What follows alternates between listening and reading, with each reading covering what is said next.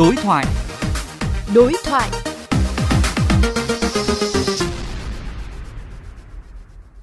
Thưa quý vị và các bạn, Bộ Giao thông Vận tải đang xin ý kiến các bộ ngành về việc thí điểm thu phí đường bộ với tuyến cao tốc thành phố Hồ Chí Minh Trung Lương và 8 đoạn cao tốc Bắc Nam phía Đông giai đoạn 2017-2020 do nhà nước đầu tư. Việc thu phí đối với hạ tầng do nhà nước đầu tư có đúng luật. Thời gian thu phí và mức phí thế nào cho phù hợp, hài hòa với các lợi ích. Phóng viên của kênh VOV Giao thông có cuộc trao đổi cùng với một số chuyên gia nhà quản lý xung quanh vấn đề này. Trước hết là cuộc trao đổi với ông Trần Ngọc Thành, nguyên vụ trưởng vụ vận tải, Bộ Giao thông Vận tải. Thưa ông, theo quan điểm của ông, việc thu phí đối với cái hạ tầng do nhà nước đầu tư có hợp lý hay không? Khi đã đầu tư đường cao tốc ấy, thì bao giờ cũng đầu tư song song với một cái đường quốc lộ để cho người dân có quyền lựa chọn. Và khái niệm của đường cao tốc là gì? Ta đi với tốc độ cao hơn, lưu thông tốt hơn. Thì về nguyên lý, anh lên đường cao tốc là anh phải trả phí.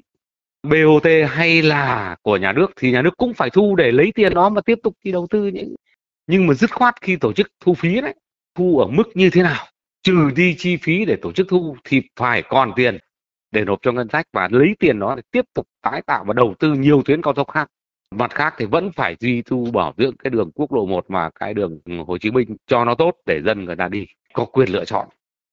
Đây thực tế là thu giá được bộ. Quan điểm của tôi là nên thu. Và tổ chức thu như thế nào đó để cho nó phù hợp, để tránh những hiện tượng như từ trước này có nhiều đoạn đường mà tổ chức thu phí không đủ chi phí cho cái tổ chức thu phí. Thu như vậy là rất là vô lý.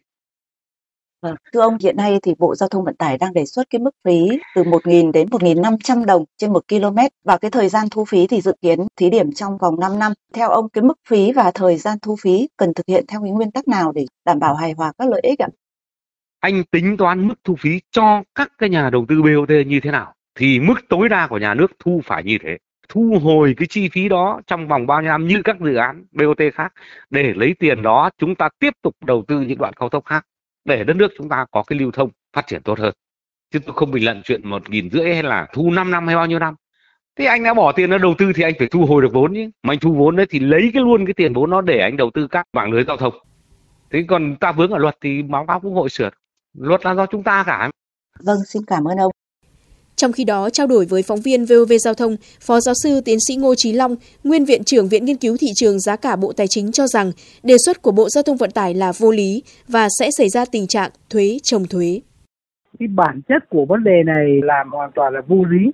Vô lý ở chỗ là vì tiền xây dựng đó là tiền thuế của dân. Người dân đã đóng góp vào rồi. Ông đã thu một lần rồi. Bây giờ ông lại tiếp tục thu một lần nữa như vậy là thuế trồng thuế mà với cái lý giải của bộ giao thông vận tải là cái nguồn ngân sách không đủ thu về để làm cái đường mới và duy tu bảo dưỡng với lý do đó thì tôi thấy là khó thuyết phục.